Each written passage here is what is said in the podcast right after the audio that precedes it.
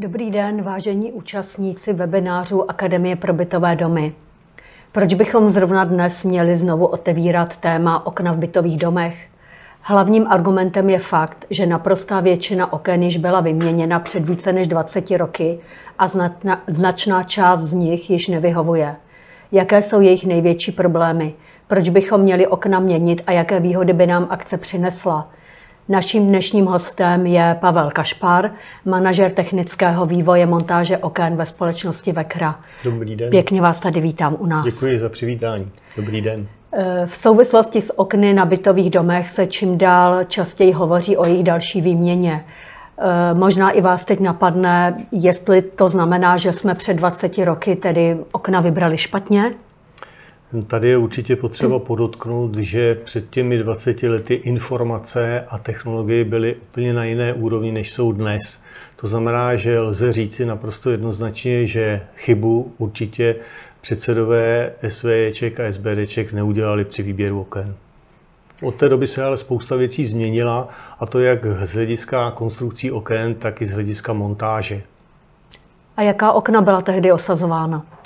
V té době, eh, to znamená toho boomu výměny oken v panelových a bytových domech, eh, byly eh, osazovány okna, která, měly stav, která měla stavební hloubku řádově 70 mm, 5 komor, výstuhy různé, bylo tam standardně osazováno dvojité těsnění a co bylo standardem, určitě dvojsklo dvojsklo s distančním rámečkem, který byl hliníkový a součinitel prostupu tepla takovými okny se pohyboval mezi 1,4 až 1,9 W na metr čtvereční a Kelvin.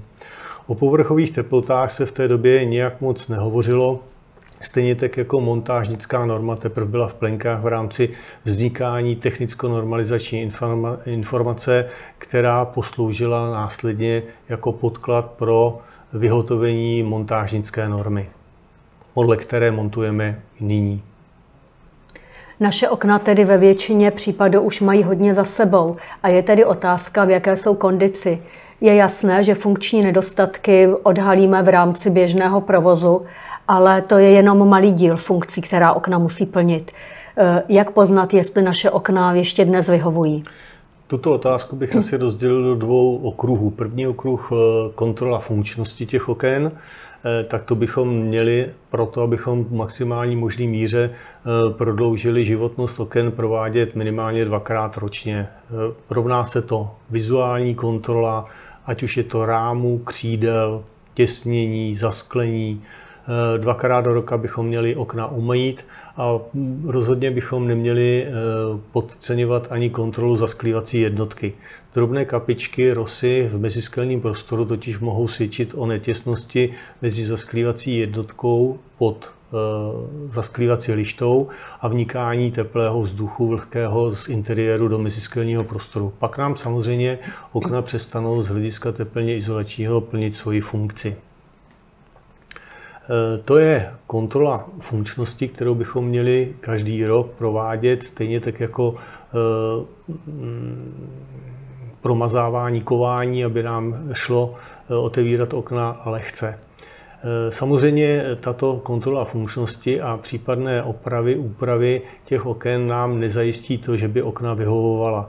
Jednoznačně se lze říci, že po těch 15-20 letech se veškeré technické předpisy na výrobu oken a osazování oken v rámci teplně izolačních vlastností změnily takovým způsobem, že můžeme naprosto svědomitě říci, že ta okna, která se montovala před těmi 20 lety, současným teplně technickým předpisům nemohou vyhovovat. Tak jaké teplně izolační vlastnosti by měla okna dnes umět nabídnout? Já vím, že dřív se hovořilo o tom, a vlastně to byl jediný parametr, podle kterého jsme okna vybírali, že eh, čím větší počet komor, tím kvalitnější a lepší okno. Platí to ještě dneska a k jakým číslům jsme se teda za ty roky dopracovali? S těmi komorami to máte pravdu. Připomíná mi to takovou historku z azijských tržnic s textilem, kdy eh, na pultě ležící tepláková souprava měla čtyři pruhy a na dotaz eh, prodejci, proč to má čtyři pruhy, čím víc pruhů, tím víc Adidas, tak ve své podstatě to bylo něco podobného i s okny ty dostihy výrobců profilů plastových oken, eh, kde se výrazným způsobem eh, převažoval po parametr eh, počet komor, už je zaplať pámbu pryč. A o těch teplně technických vlastnostech těch oken teďka momentálně rozhodují i jiné, jiné vlastnosti těch oken.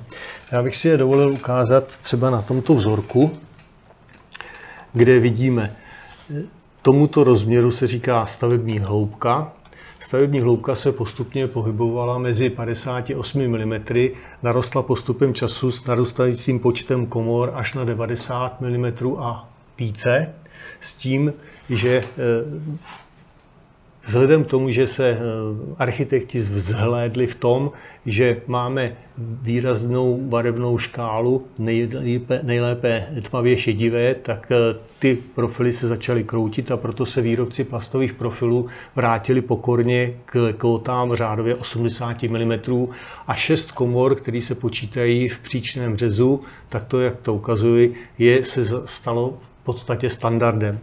Dalším důležitým prvkem je výstuha, která by měla být v rámu uzavřená, měla by mít dostatečný počet milimetrů.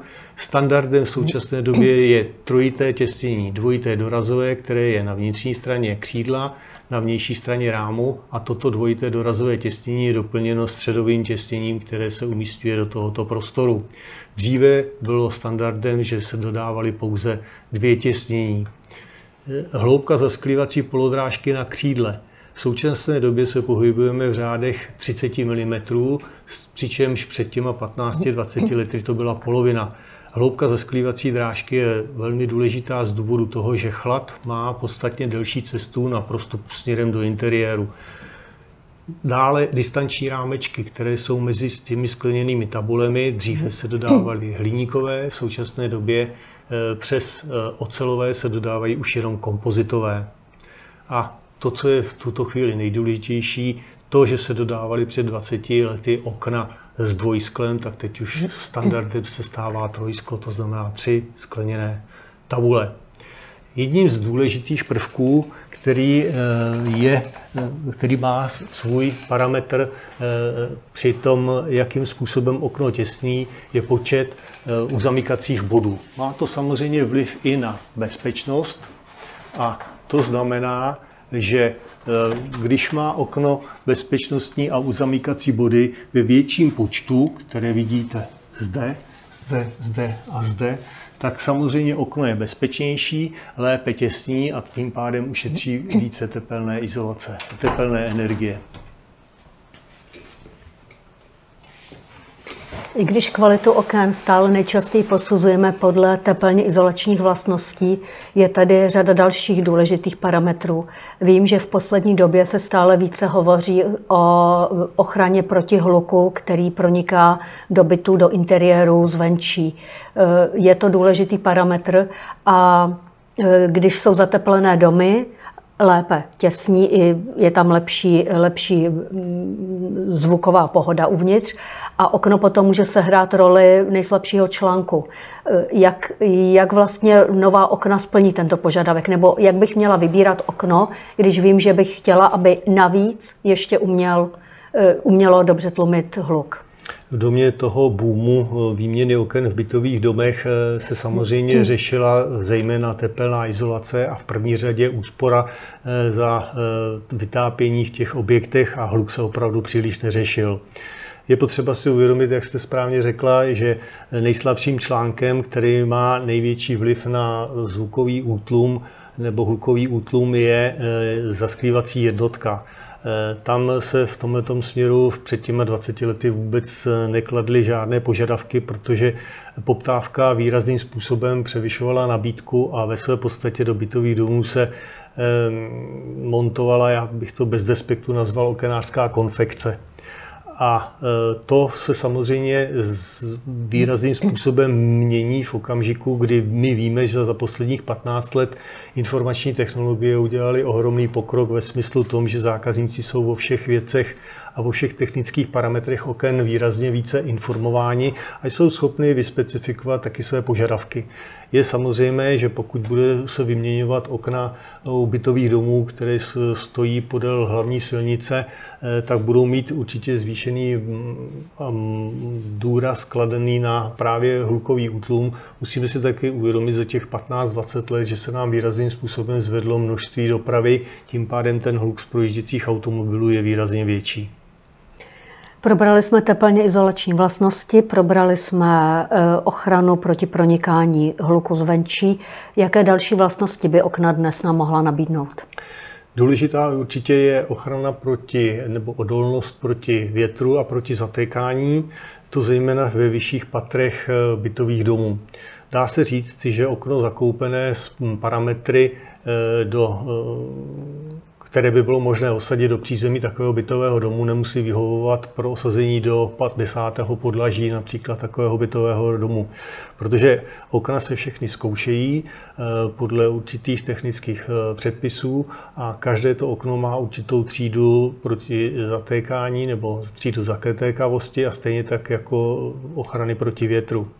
Proto je možné i na bytový dům, který má více pater, osadit okna rozdílného rozdílného parametru proti zatékání. Samozřejmě chybou by bylo, kdyby se osadilo okno, které vyhovuje pro osazení do prvního nadzemního podlaží, to samé okno osazovat do desátého nadzemního budeme, podlaží. Budeme o tom ještě potom Určitě hovořit. ano. Určitě je potom, eh, nebo respektive vystává požadavek některých informovaných zákazníků na to, aby právě v bytových domech, v těch nižších podlažích, eh, byla okna osazena bezpečnostními prvky, které zamezí tomu, aby bylo možné se jednodušším způsobem do těch bytů vloupat. V tom eh, samozřejmě hraje roli bezpečnostní zasklení, například počet, eh, zmiňovaný počet uzamykacích bodů, anebo uzamykatelné kličky oken. Takže eh, těch kombinací oken v jednom bytovém domě může být opravdu více. Z našeho rozhovoru je zřejmé, že okna mohou nabídnout širokou škálu vlastností, ale už si umím představit, jak v bytovém domě e, bude problém vlastně z pohledu uživatele ty požadavky sjednotit. V přízemí budu chtít větší ochranu proti vloupání, v nejvyšších patrech nebo v návětrné straně budu chtít větší ochranu proti větru. Už dneska je běžné, že si takhle můžu já jako vlastník domu, potažmo uživatel bytu nadiktovat a že v jednom domě bude několik různých oken? Především bych, bych chtěl říct, že seriózní výrobci oken mají okna testována na tu nejvyšší třídu zatékavosti, takže z tohohle toho pohledu lze říci, že mohou být okna stejná jak v přízemí, tak v desátém nadzemním podlaží. Nicméně z hlediska hluku určitě se shodneme na tom, že pak, když budu mít jednu fasádu bytového domu do ulice, kde mě hřmí přes noc tramvaje a na druhé straně budu mít eh, klidovou zónu nějakého, eh, ten, nějakou travnatou plochu nebo uzavřený areál těch bytů a těch domů, tak tam tu, ta, ten hlukový útlum určitě nebude hrát takovou roli.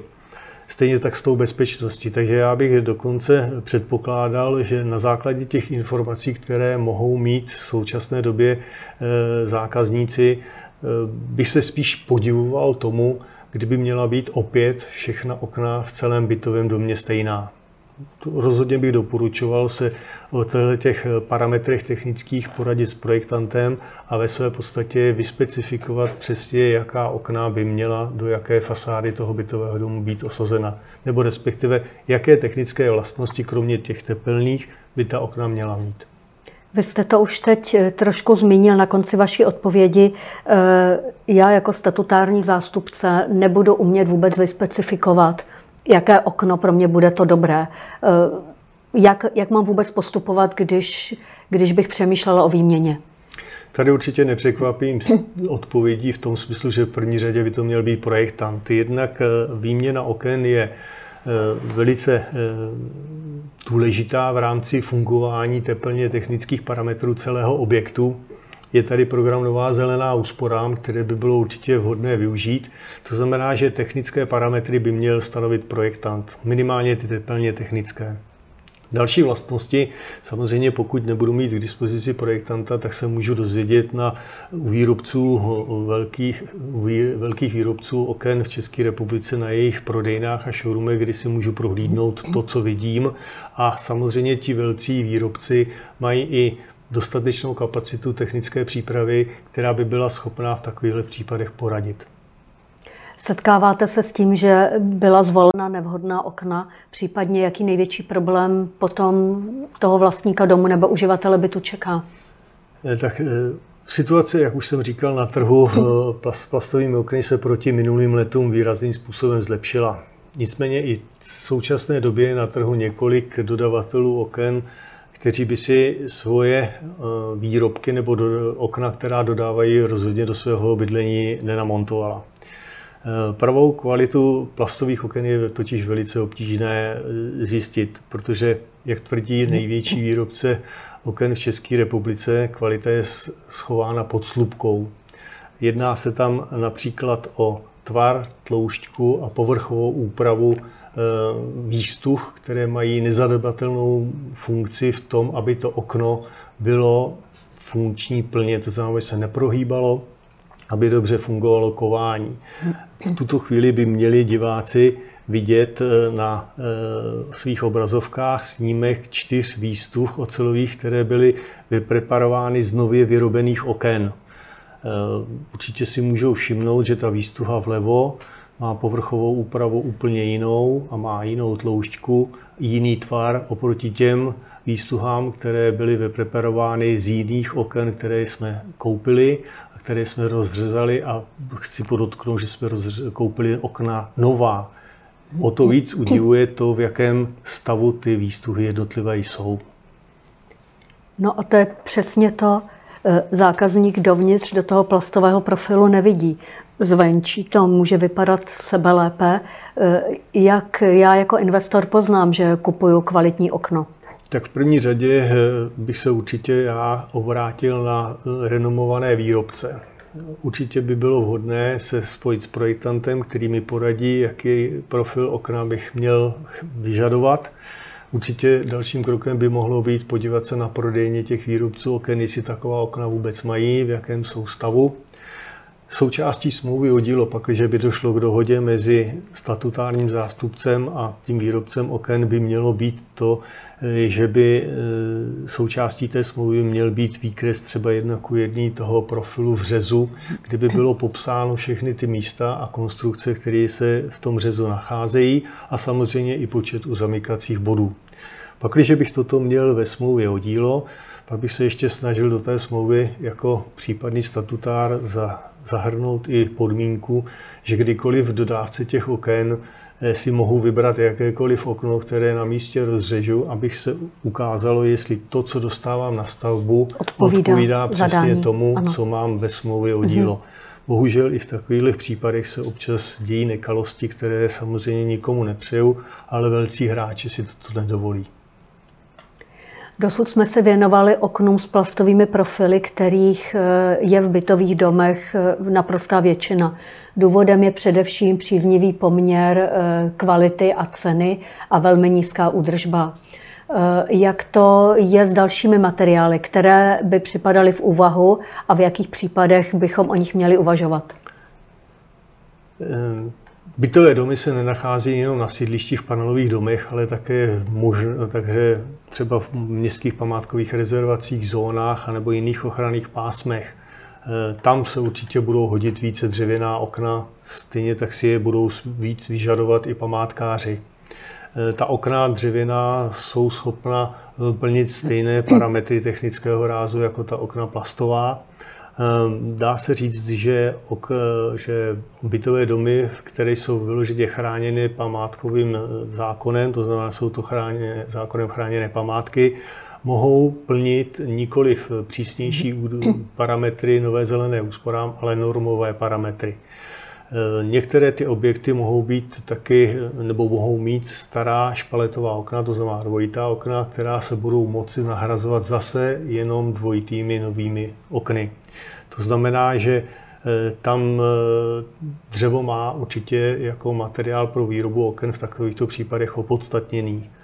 Eh, co bych ještě rád zmínil, je to, že u bytových domů existují samozřejmě i stupní portály, a tam bych jednoznačně doporučoval hliník. Samozřejmě je to se otázkou, krom mimo těch městských památkových zón, tam, kde se používají dřevěná okna, protože hliník má úžasné mechanické vlastnosti a jeho potřebení je Eh, velmi malé a životnost takových hliníkových portálů je podstatně větší než plastových eh, nebo i těch dřevěných.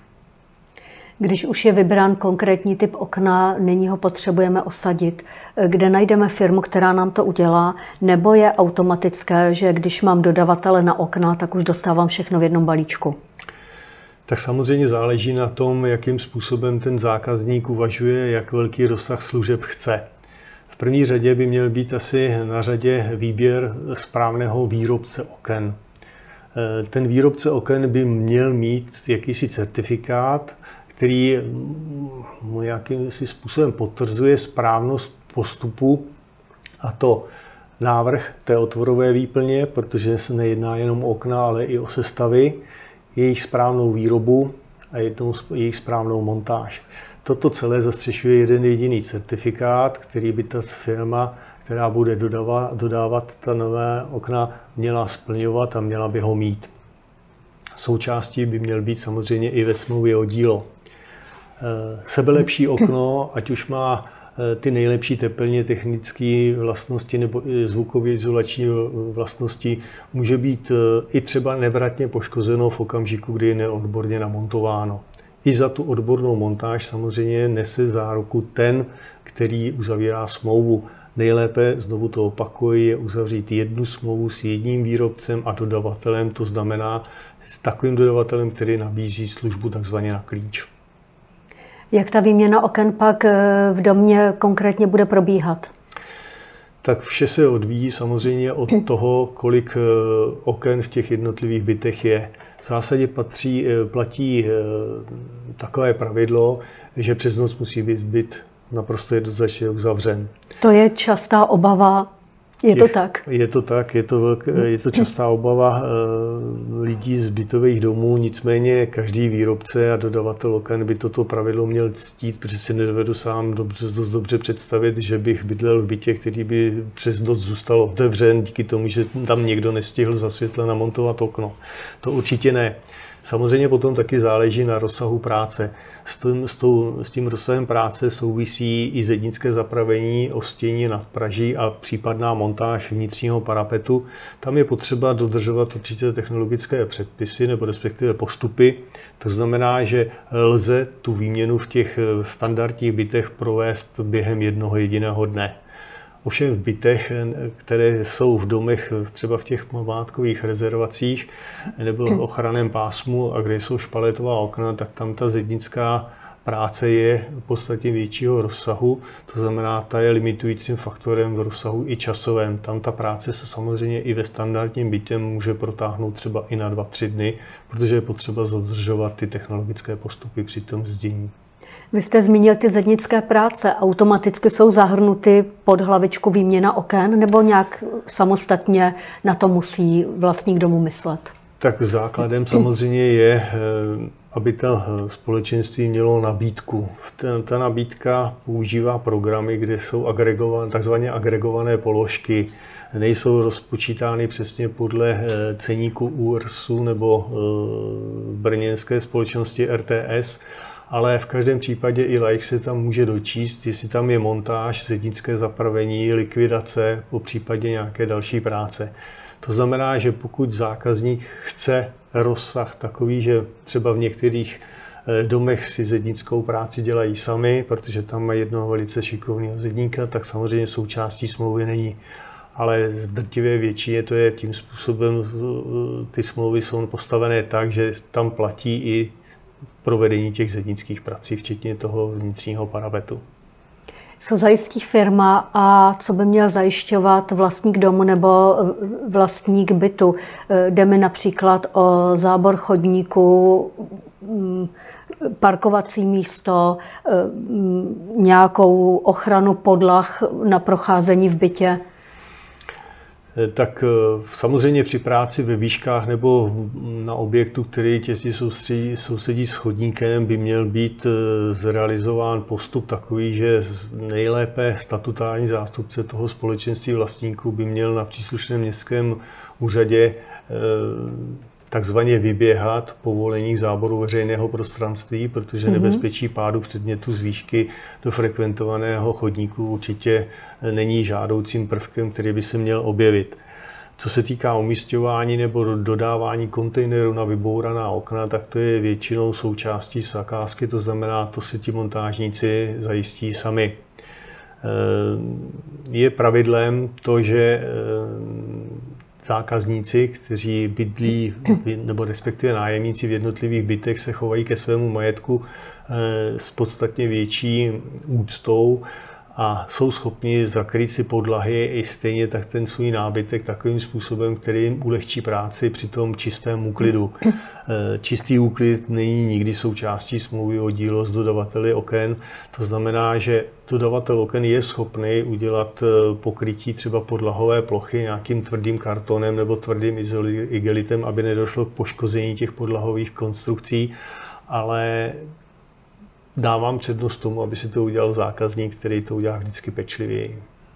Předpokládám, že tohle všechno je otázka dohody a stejně tak, tak vy toho vlastníka i upozorníte na ten zábor chodníku, že, že si to musí zajistit, protože to je třeba věc, na kterou by on primárně sám nemyslel. Mohl, zapom- mohl by na ně zapomenout samozřejmě a je to taky jednodušší postup. Někteří dodavatelé oken jsou schopni toto zajistit taky, nicméně je tam zatím skrytá určitá administrativní náročnost, protože to společenství vlastníků nebo to SBD musí dát tomu dodavateli oken plnou moc a ten jí to musí vyběhat na těch úřadech, aniž by věděl, na jaké osoby by se třeba ten úřad mohl obrátit, kdo je vlastníkem pozemku. Je to komplikovanější. Je to komplikovanější věc.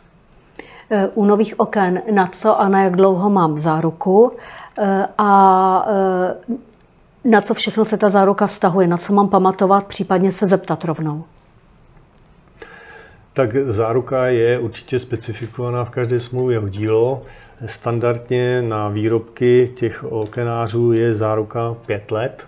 Stejně tak na práce by měla být záruka 5 let. Potom mohou s těmi okny souviset nějaké další konstrukce, jako vnitřní parapety a žaluzie, které ty okenáři nevyrábějí a tam by mohla podle subdodavatele být i záruka jenom dvouletá. Na to je potřeba si určitě dát pozor a zjistit si to ještě před podpisem smlouvy. Dnes můžeme na výměnu oken žádat i dotaci z programu Nová zelená úsporám. Eh, co musíme splnit, aby to dávalo smysl, nebo aby vůbec jsme tu žádost mohli podat? Eh, podrobné charakteristiky nových oken, respektive podmínek toho, eh, jak vyměnit okna, jsou uvedeny na webových stránkách www.zelenáusporám.cz. Tam si každý statutární zástupce společenství může najít parametry. Tyto parametry nebo respektive tyto eh, předpisy platí od 21.9. loňského roku a tak, jak se vyvíjí všechny technické předpisy na výrobu oken a teplně technické předpisy obecně, tak i nová zelená úsporám teplně technické požadavky na nová okna výrazným způsobem eh, zase zpřísňuje. To znamená, že v současné době musí mít okna maximální součinitel prostupu tepla 0,9 W na metr čtvereční a Kelvin. Některým divákům to určitě tahle ta čísla něco říkají. Vchodové dveře by neměly mít součinitel prostupu tepla větší než 1,02. Výjimku mají samozřejmě, jak už jsem jednou říkal, objekty, které jsou památkově chráněné, které musí splnit normovou požadovanou hodnotu. Co je novinkou, tak v současné době s novou zelenou úsporám byly zrušeny tzv. SVT kódy, ze kterých si velice dobře projektanti mohli vybírat eh, okna, eh, která mají teplně technické parametry, které budou splňovat ty eh, požadavky pro, přidělené, pro přidělení té dotace. V současné době bude stačit jenom prohlášení o vlastnostech, případně CE štítek. A tam ta orientace bude i pro ty projektanty trochu složitější. Takže v každém případě bych těm zákazníkům doporučil, aby eh, si vybrané výrobky opravdu ohlídali. Místo výměny oken v některých domech zvažují kvůli zlepšení teplně izolačních vlastností oken o přesklení. Argumentem je především nižší cena a menší náročnost akce. Je to dobré řešení, případně pro které situace je vhodné? Rozdělil bych to zase asi do dvou rovin, a to cenová rovina a rovina technická, respektive obráceně. Nejdříve tu technickou rovinu. Musíme si uvědomit, že jestliže stávající okna mají životnost um, už za sebou řádově 15-20 let, tak jsou minimálně v půlce svého životního cyklu. Tuto chvíli do nich ozazovat nové zaskrývací jednotky v okamžiku, kdy jsem hovořil tady o tom, že hloubka zaskrývací polodrážky na to, aby se zlepšily teplně technické vlastnosti těch oken, v případě povrchové teploty jsou výrazně lepší u těch nových oken, tak to nevidím jako z technického hlediska jako dobré řešení. Nehledě na to, že ty profily eh, se vyráběly v těch stavebních hloubkách 70 mm a byly standardně s dvojsklem. Eh, s ohledem na to, že v současné době vyhoví pouze trojsklo, tak to znamená i výměnu zasklívacích liš, které mají podstatně tenčí rozměr a vzhledem k tomu, že ty profily před 15 lety vyráběné se nevyrábějí, tak ty nové zasklívací lišty nemusí být vůbec s těmi původními profily kompatibilní. Někteří výrobci už zanikli, to znamená, že své výrobky ani nevyrábějí, to znamená, že ty lišty se ani sehnat nedají. Profilové sady to samé. To znamená, že tady bych z technického hlediska eh, bych si troufl říct, že tudy cesta opravdu nevede.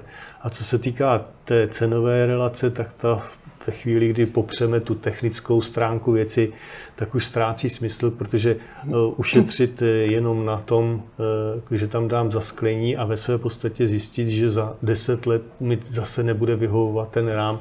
Mohlo by se stát, že pouhé přesklení nemusí vyhovět parametrům a z největší pravděpodobnosti nevyhoví parametrům nové zelené úsporám, která požaduje ten součinitel prostupu tepla 0,9. A hlavně na rám i sklo, předpokládám, a nejenom na jeden z těch parametrů. To je celý součinitel prostupu tepla celého zabudovaného Ano, okna. ano. Setkat se můžeme i s další alternativou, s foliemi na sklo. Tady už jste tomu nakloněn, nebo jak to bude tady? Tak v první řadě je potřeba určitě říct si to, že folie na sklo se většinou dodávají, nebo ne většinou, ale dodávají proto, aby zamezili přehřívání interiérového prostoru z hlediska slunečního záření, nikoli v obráceně. A hm, v tu chvíli si musíme uvědomit taky to, že ty folie jsou barevné. V okamžiku, kdy ty barevné folie nalepím na sklo, tak hm, výrazným způsobem snížím prostup světla do místnosti.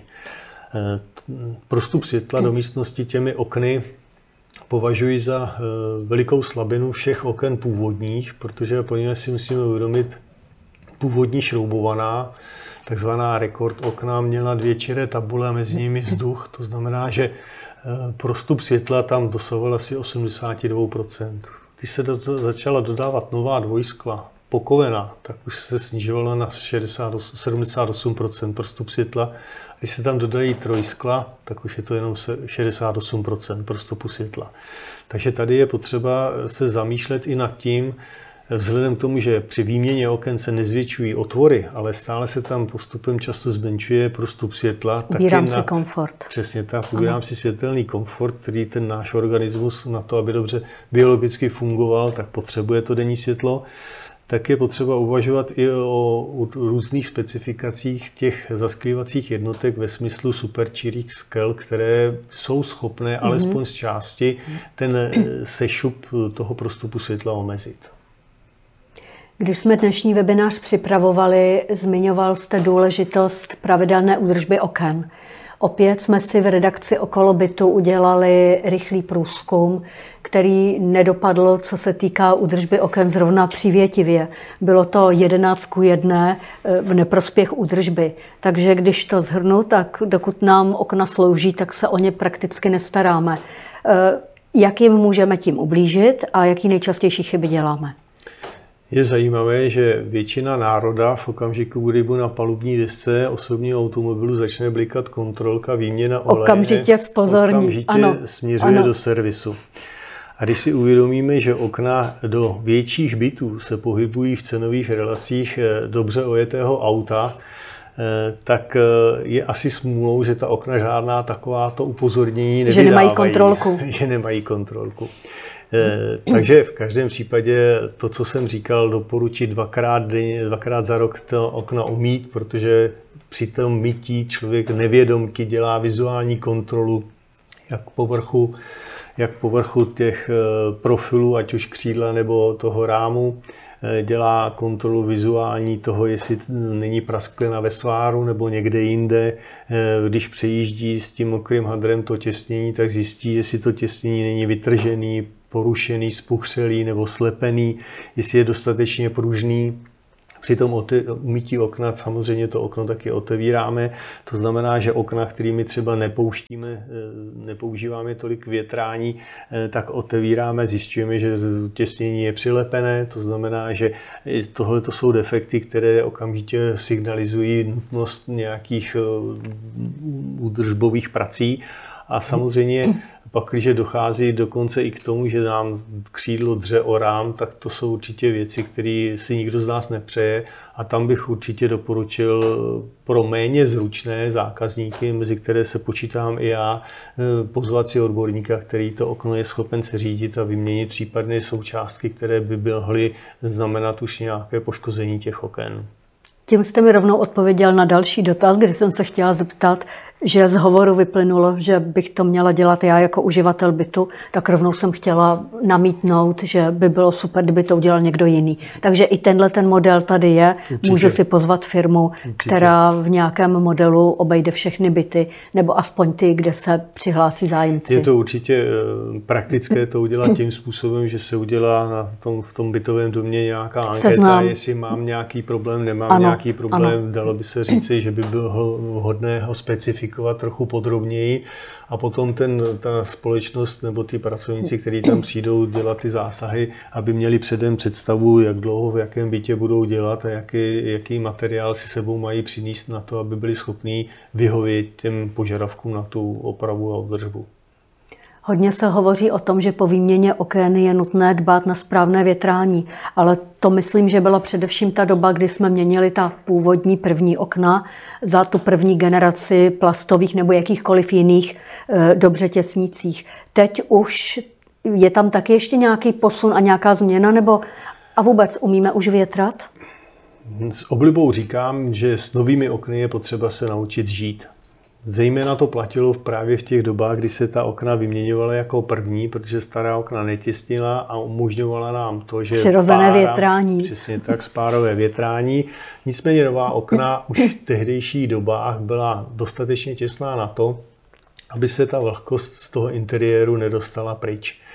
Možná, že si to lidé tak moc neuvědomují, ale těch zdrojů vlhkosti v tom bytě je strašná spousta. Lidi tam paří, vaří, perou, bijou nádobí, koupou Někdy i se. paří. Někdy i paří samozřejmě. Někdo má kytičky na oknech, někdo má akvária, to znamená, někdo dokonce suší v bytě prádlo a ta vlhkost, která se dostává do toho interiérového vzduchu, musí nějakým způsobem z toho bytu odejít. Samozřejmě je špatně, když si koupím nová okna, která by mě měla ušetřit za teplo a přivádím tam čerstvý vzduch tím, že mám trvale otevřenou ventilačku. Tím neušetřím. Ale samozřejmě v případě tom, že se větrá tím způsobem, který je co nejšetrnější k tomu vzduchu uvnitř, dostávám při, nejlépe to je, je možné prezentovat tím způsobem, že na proletilých stěnách toho objektu nebo toho bytu otevřu dvě okna, která mi průvanem vyvětrají během velice krátké doby i v zimě vzduch. Nestačí se ochladit těžké konstrukce jako podlaha, strop a stěny. Vyvětrám zkažený vzduch, pustím ven vlhkost a mám čerstvý vzduch vevnitř a ušetřím i zatopení, protože když po dvou, třech minutách zavřu zase okna, tak teplo naakumulované do těžkých konstrukcí mi vyzáří se do toho čerstvého vzduchu, to znamená, že za dalších pět minut mám v bytě opět teplo. Problém je to, že takovouhle operaci by měl každý v tom bytě, pokud je v něm celý den, realizovat třeba jednou za dva, dvě až čtyři hodiny, podle počtu samozřejmě obyvatelů toho bytu. Tak, vážení diváci a posluchači, povídáním o tom, jak správně máme větrat a o oknech obecně, jsme se dostali na konec naší první části. Teď si dáme jako vždycky pětiminutovou pauzu a po této přestávce tady všichni budeme zase zpátky a budeme odpovídat na vaše dotazy, tak ještě honem posílejte. Náš host je tady připraven. Mějte se zatím hezky a za pět minut zase tady. Tak jsme po krátké přestávce zpět a máme připravených několik úplně vašich skvělých dotazů, na který dostanete úplně skvělé odpovědi. První dotaz, eh, ten nám přišel již eh, nedávno do redakce okolo bytu. Já ho využiju rovnou teď, protože je přímo k našemu tématu. Současně s výměnou okem bychom měli zvážit i některé doplňky. Tazatel se ptá, jaká vlastně, jaké jsou možnosti.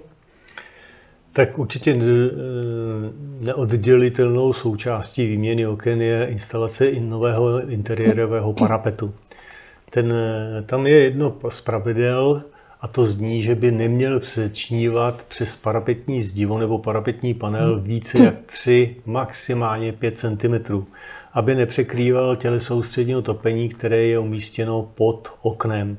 Teplý vzduch stoupající z toho, z toho tělesa ústředního topení by měl se totiž co nejdříve dostat a přimknout k zasklívací jednotce v té spodní části a tím pádem výrazným způsobem omezit případnou vznik, případný vznik kondenzátu. kondenzátu v té spodní nejchladnější části toho okna. To znamená, že e, ten vnitřní parapet se osazuje prakticky vždy, zároveň i se zednickým zapravením a je možné samozřejmě toho využít. Dalším doplňkovým prvkem je vnitřní stínící technika, která, kterou lze osadit rovněž. U bytových domů samozřejmě ta stínící technika by měla být spíš vnější, která by zabraňovala prostupu tepla z exteriéru dovnitř. Nicméně eh, je určitě na zváženou, jestli z architektonického pohledu je možno na ty bytové domy takováto zařízení montovat. Ono to bere i světelnou výšku toho okna, nebere? Přesně nebo tak. jak je ten správný termín?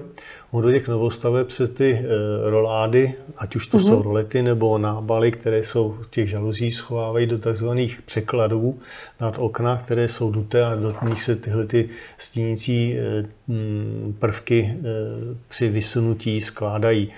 Když to ten nábal jako takový u okna, které je v bytovém domě, tak je nutné ho usadit přímo na horní část rámu mm-hmm. a vzhledem k jejich výšce dochází k tomu, že se nám objevují v průhledu skla. Máme tady ještě jeden dotaz. Ten je více než aktuální. Stále více domácností využívá klimatizaci. Vím, že jsou problémy s instalací pevné klimatizace v některých bytových domech ale na mobilní klimatizaci, která je úplně běžná, není potřeba žádný souhlas, žádné vrtání, nic. Ale hodně lidí si stěžuje potom na nízkou účinnost, protože to znamená mít pootevřené okno nebo tam pasovat nějaký určitý díl a už je to určitý nekomfort a snižování účinnosti té klimatizace. Máte nějaký fígl? No, v každém případě musím říct, že s těmito zařízeními zkušenost žádnou osobní nemám.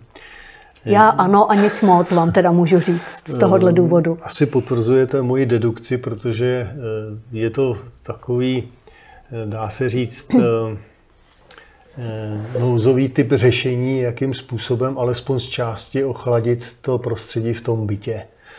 Samozřejmě chápu to, určitě to má svůj místo na trhu, ale je otázkou, pokud si to ten zákazník chce pořídit, určitě bych mu doporučil, aby se ehm, podíval do nějakého bytu, které má takovéto zařízení namontované, aby zbytečně neutratil peníze za něco, co po dvou hodinách zjistí, že tam díky rámusu, díky tomu, že musí mít otevřený okno, tím pádem slyší rámus z, z exteriéru, z, mimo tu budovu, tak jestli je to pro něj opravdu vhodné řešení. Tady bych určitě doporučil se podívat na to, jakým způsobem to funguje těm zákazníkům, kteří už si to pořídili. Tak a už jdeme na dotazy, které přicházely v průběhu vašeho, eh, vašeho a našeho povídání. Eh, přímo k podstatě věci. Dotaz. Třída profilu A nebo B můžete vysvětlit v první řadě pro, pro ostatní, kteří se třeba tak neorientují, co je podstatou toho dotazu? O čem tady Určitě mluvíme? Ano, je vidět, že divák je znalec. Já to znovu od, odprezentuji na vzorku eh, pro ostatní diváky, kteří eh, nemají takový přehled technického charakteru jako tento tazatel. tazatel. Eh, profily plastových oken se rozlišují podle tloušťky pohledových stěn. To jsou tyto stěny. Třída A podle normy 12608 má mít minimální tloušťku 3 mm plus minus 2 desetiny. Třída B má 2,7 mm plus minus 2 mm, 2 desetiny mm. Je potřeba si uvědomit, že jsou to sice jenom desetiny mm, ale je to na procenta minimálně 10% A když si uvědomíme, že tyto výstuhy, které vidíte tady v těchto těch místech, stejně tak jako v křídle, začínají tady, jdou tímto směrem a pak začínají tady a jdou tímto směrem, tak celé, celé to okno je v tomto místě zvařeno a stejně tak jako rám, tak i křídlo. Hovořili jsme v předchozí části o tom, že nová okna už ve své podstatě vyhovují pouze s trojsklem. Když si uvědomíme ještě, že při požadavku na zvukově izolační zasklení musí být minimálně jedna ta tabule větší tloušťky, protože trojsklo nemá lepší tep- izole, zvukově izolační vlastnosti než dvojsklo, ale musí být vždy jedna tabule větší, to znamená tlustší, tak ta váha těch zaskrývacích jednotek je tak ohromná, a uvědomíme-li si, že tady je svár, který celou tu zaskrývací jednotku v protilehlém rohu je druhý svár, ve své podstatě nese, tak samozřejmě čím více toho materiálu tam je, tím je spolehlivější v rámci té únosnosti. Dělali jsme si nějaké srovnání, respektive stáhnul jsem si ho srovnání, které vydala jedna renomovaná firma, která vyrábí plastové profily a jsou tam několik desítek procent markantní rozdíly mezi únosností, průhybem, pevností šroubových spojů, pevností v těch svárech. Samozřejmě tazatel bude mít třeba i na mysli to, že zase druhá polovina odborné veřejnosti bude tvrdit, že stačí B, že to taky unesou a že musíme chránit planetu, protože poněvadž toho materiálu tam je míň a ten materiál nám musí vydržet delší čas. To znamená, že je na rozhodnutí eh, každého toho zákazníka, jaký profil si vybere. Nicméně já osobně mám zkušenosti s profily třídy A a určitě bych neměnil. Ještě je tady další, neméně důležitý a k jádru věcí jdoucí dotaz. Recyklát v profilech ano nebo ne? Existuje norma, zase krásný odborný dotaz, existuje norma, je která... od stejného tazatele. Stejný tazatel, takže má normu 12608 velice dobře nastudovanou. Eh, ta kategorizuje eh, samozřejmě některá eh, ty kvality těch plastových profilů podle toho, co se používá za zdroj materiálu, ze kterých potom je expandován. Prvomateriál, to je materiál, který je čistý, první, Potom se používají regeneráty, které používají zbytky z výroby těch oken, které se rozemelou a dávají se do extrudéru a vyrábí se nová okna. A potom jsou recykláty, které ve své podstatě zrecyklují stará okna vybouraná třeba, nebo respektive vyrobená před 20 lety. Tam ovšem je, eh, řekl bych, trochu technologický zádrhel, protože v současné době se okna vyrábějí plastová se stabilizátorem na bázi zinku a vápníku, když to před 20-25 lety ten stabilizátor byl na bázi olova. A když smícháme tyhle ty dvě hmoty dohromady, nejsem úplně přesvědčen o tom, že by to mělo být to pravé ořechové. Zase ovšem budeme slyšet na jedné straně eh, ochránce planety, že jedině všecko můžeme se posunout a přežít lidstvo, když budeme recyklovat, recyklovat, recyklovat.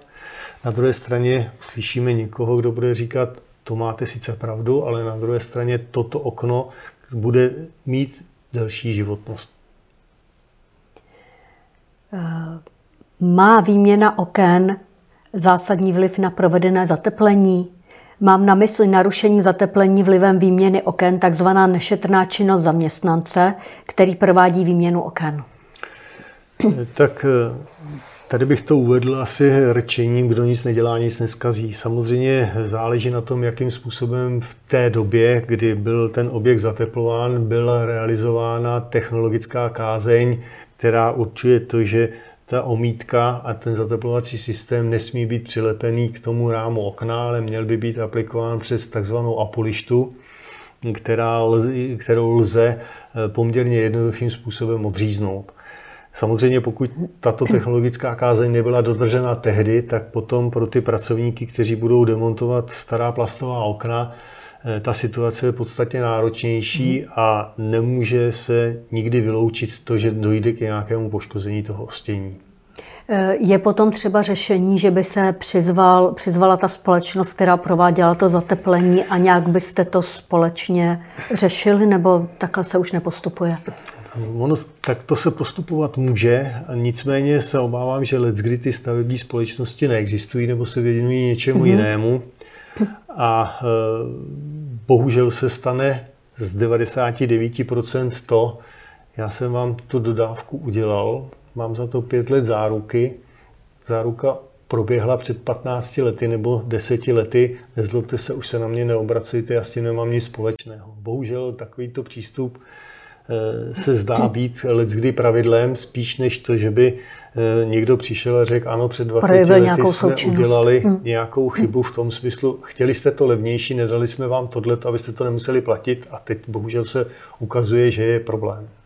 Nicméně eh, kvalitní firma se maximálně pokusí situaci řešit. Jednoznačně můžou, může se jít postupem takovým, že se udělá takzvané pilotní okno, vyrobí se jedno okno, vymění se v jednom bytě jedno okno, aby se zjistilo, jakým způsobem a jakou technologii je možný zvolit při, tom, při té demontáži a oddělování toho rámu, toho starého okna od té fasády. Taky podobných realizací za sebou už máte zřejmě víc, takže no, zkušenosti přibývá, je to tak? Přibývají zkušenosti, právě proto o nich hovořím takto. Tak další dotaz. Používají se na nová okna ještě folie nebo nástřiky proti pronikání tepla, nebo to už není potřeba a zajistí to vlastnosti nového okna.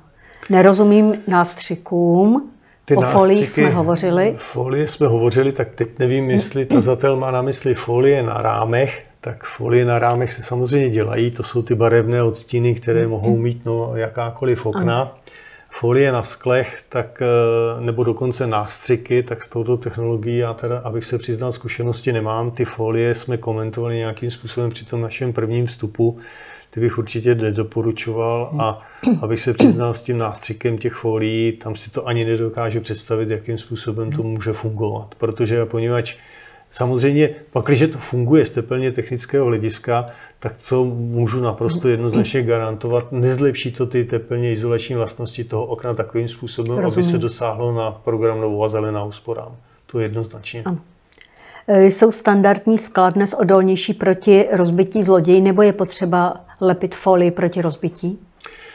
To je ve své podstatě zase eh, část, o které jsme hovořili už v tom našem prvním vstupu, o tom, že v tom bytovém domě můžou mít eh, různá okna, různé parametry. Eh, v současné době se vyrábějí takzvaná bezpečnostní skla, která mohou mít mezi jednotlivými tabulemi vlepenou buď to jednu, nebo dvě ty folie, to podle stupně požadované bezpečnosti, s tím, že se slepí dvě tabule, které mají tloušku 3 mm a mezi to se vlepí teda ta folie a je to jedna zasklívací deska. Ta druhá samozřejmě už může být e, tloušky standardní, to znamená 4 mm a toto okno, nebo respektive tato zasklívací jednotka má dva bonusy. Jeden bonus teda bezpečnost a druhý bonus je to, že jsme tam dosáhli rozdílné tloušky těch zaskrývacích tabulí a tím pádem jsme zvýšili i zvukový útlum. Po předání díla eh, jsem si všiml škrabanců a jiných defektů. Lze ještě po podepsání předání díla reklamovat? To je velice choulostivá otázka, nebo respektive vybalancovat odpověď bude trochu obtížnější, nicméně součástí každého, každé smlouvy o dílo by měl být odkaz na reklamační řád příslušného dodavatele. Samozřejmě rozumím tomu, že pak, když montážníci skončí v současné době třeba, já nevím, v půl šestý večer s montáží, kdy už je šero a není možné to zkontrolovat lépe, tak pak, když tu kontrolu těch oken odložím o týden, tak eh, mám poměrně malé šance na to, abych proti takové firmě, proti jakémukoliv dodavateli uspěl. Eh, pak, když dojde k tomu, že skončí montáž ve dvě hodiny odpoledne a zase to nahlásím až ten další den, tak eh, se zase v nepříjemné pozici. A druhá stránka věci je to, že v každém reklamačním řádu takových společností by mělo být také napsáno, z jaké vzdálenosti se takové vady poskytu, uznávají posuzují. nebo posuzují. Mm-hmm protože eh, nejedná se jenom o samotné plastové profily, ale může se jednat o zasklívací jednotky, které mohou mít nějakým způsobem poškození v sobě nebo výrobní vadu. A eh, vzhledem k tomu, že výrobci zasklívacích jednotek mají svoje reklamační podmínky, které přebírají výrobci oken, takže tam bohužel není možné, aby výrobce oken poskytl větší záruku, než eh, záruky, respektive reklamační podmínky měl jiné než dodavatel těch zaskrývacích jednotek. Jaká je u nových oken životnost těsnění a jak často je nutné je seřizovat, vyměňovat kování a podobně? Eh, těsnění. Tak já osobně mám zkušenost takovou, že na svém bydlení jsem si vyměnil okna po 29 letech Nikoli z toho důvodu, že ta okna by mě byla jakýmkoliv způsobem dožitá, ale vzhledem tomu, že to byly tříkomorové profily, eh, staré kování, dvojí skla, tak jsem udělal tu výměnu a musím říct, že při eh, té každoroční údržbě toho těsnění jsem za celých 29 let nemusel to těsnění vyměňovat. Stačí glycerinový olej, kterým se to jednou, dvakrát do roka potře to těsnění, zkouší se pružnost toho těsnění, jestli když se zmáčkne mezi prsty a uvolní se stisk, tak by to, tak by to těsnění mělo nabít původního objemu a tvaru v podstatně krátké době. V případě tom, že je spuchřelé, vytrhlé, tak samozřejmě je potřeba vyměnit, ale to je taky otázka toho používání, protože pak, když se to okno dlouho neužívá, neotevírá, tak může dojít k tomu, že to těstění se pak, když není ošetřeno, může i dokonce přilepit, zejména v těch teplých letních dnech, k tomu ohřívanému profilu toho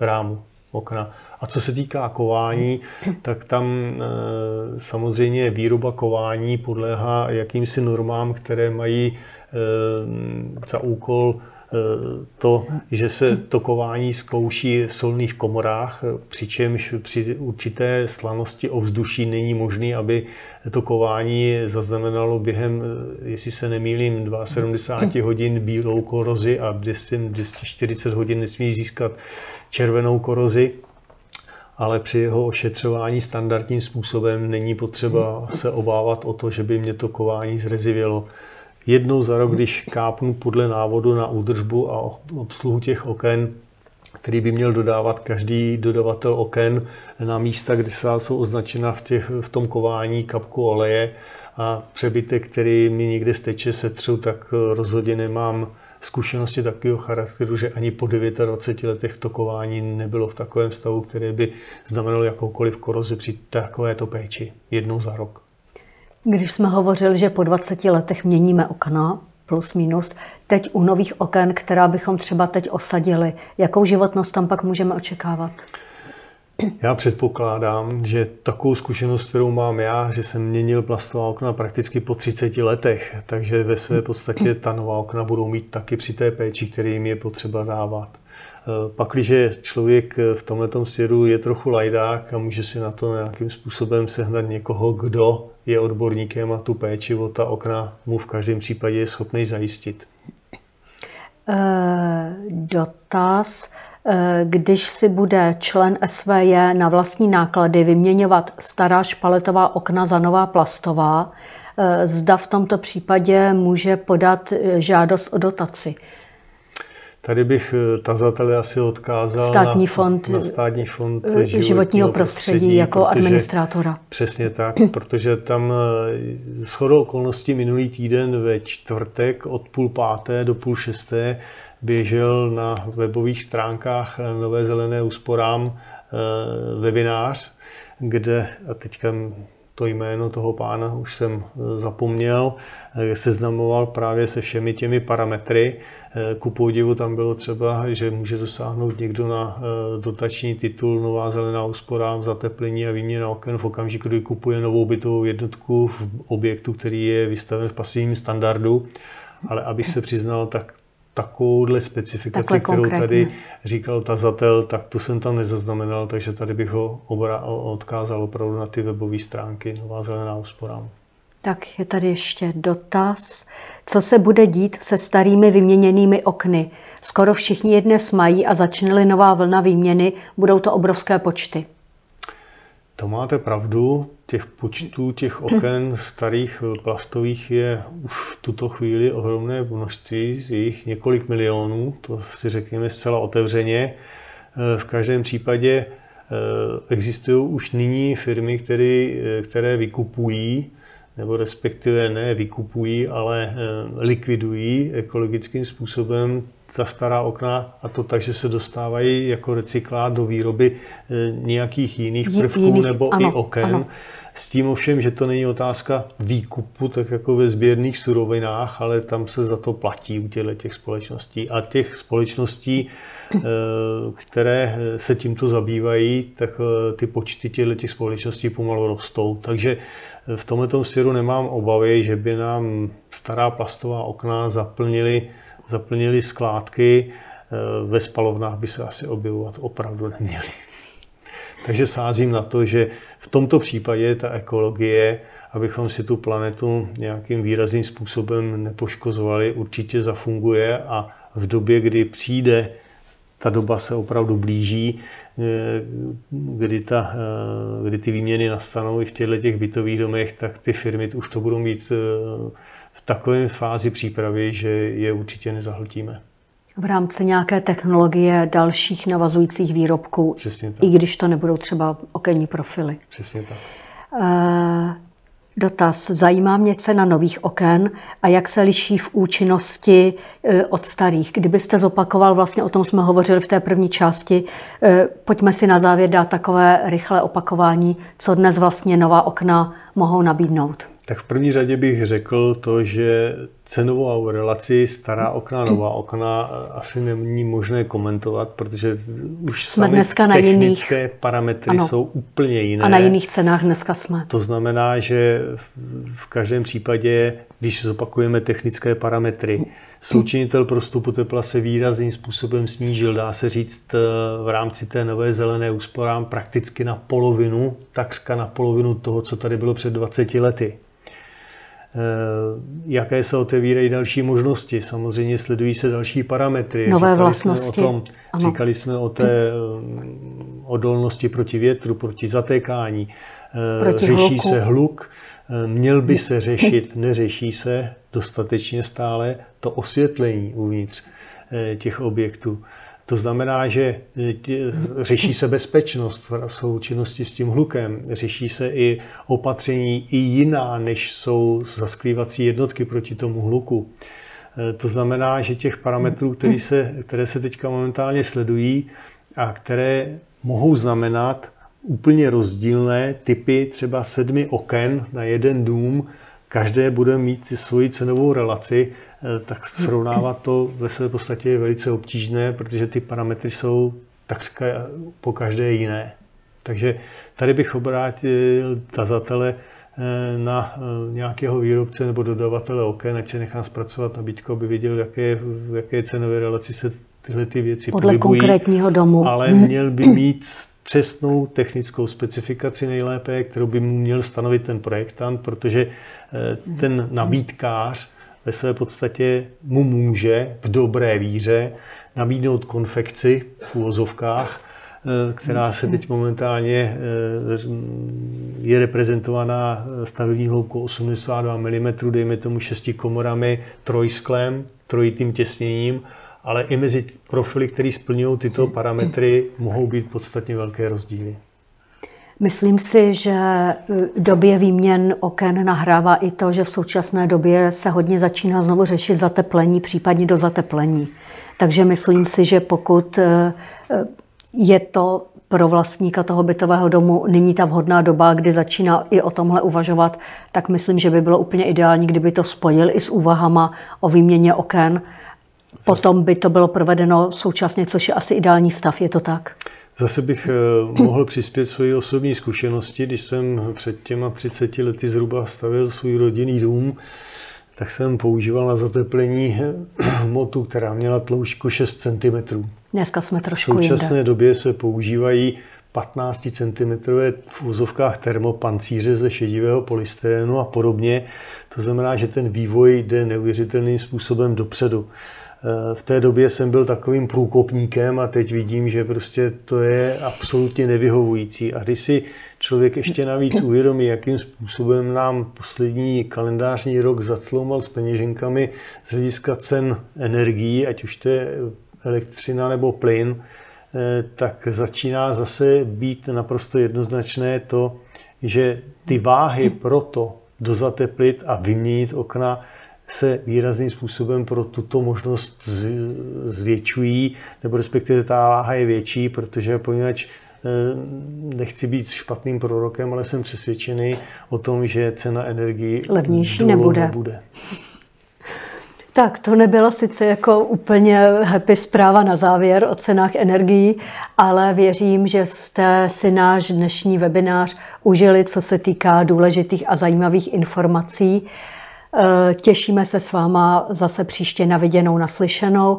Eh, stejně jako vždycky u každého webináře Akademie pro bytové domy můžete si poslechnout i ve variantě podcastu. Ti, kteří byli přihlášení, dostanou link i na zpětné zhlédnutí. A já bych chtěla poděkovat našemu dnešnímu hostu. Děkuju, mějte se moc hezky, naschledanou a naschledanou i vy, naši milí sledující. Mějte se hezky.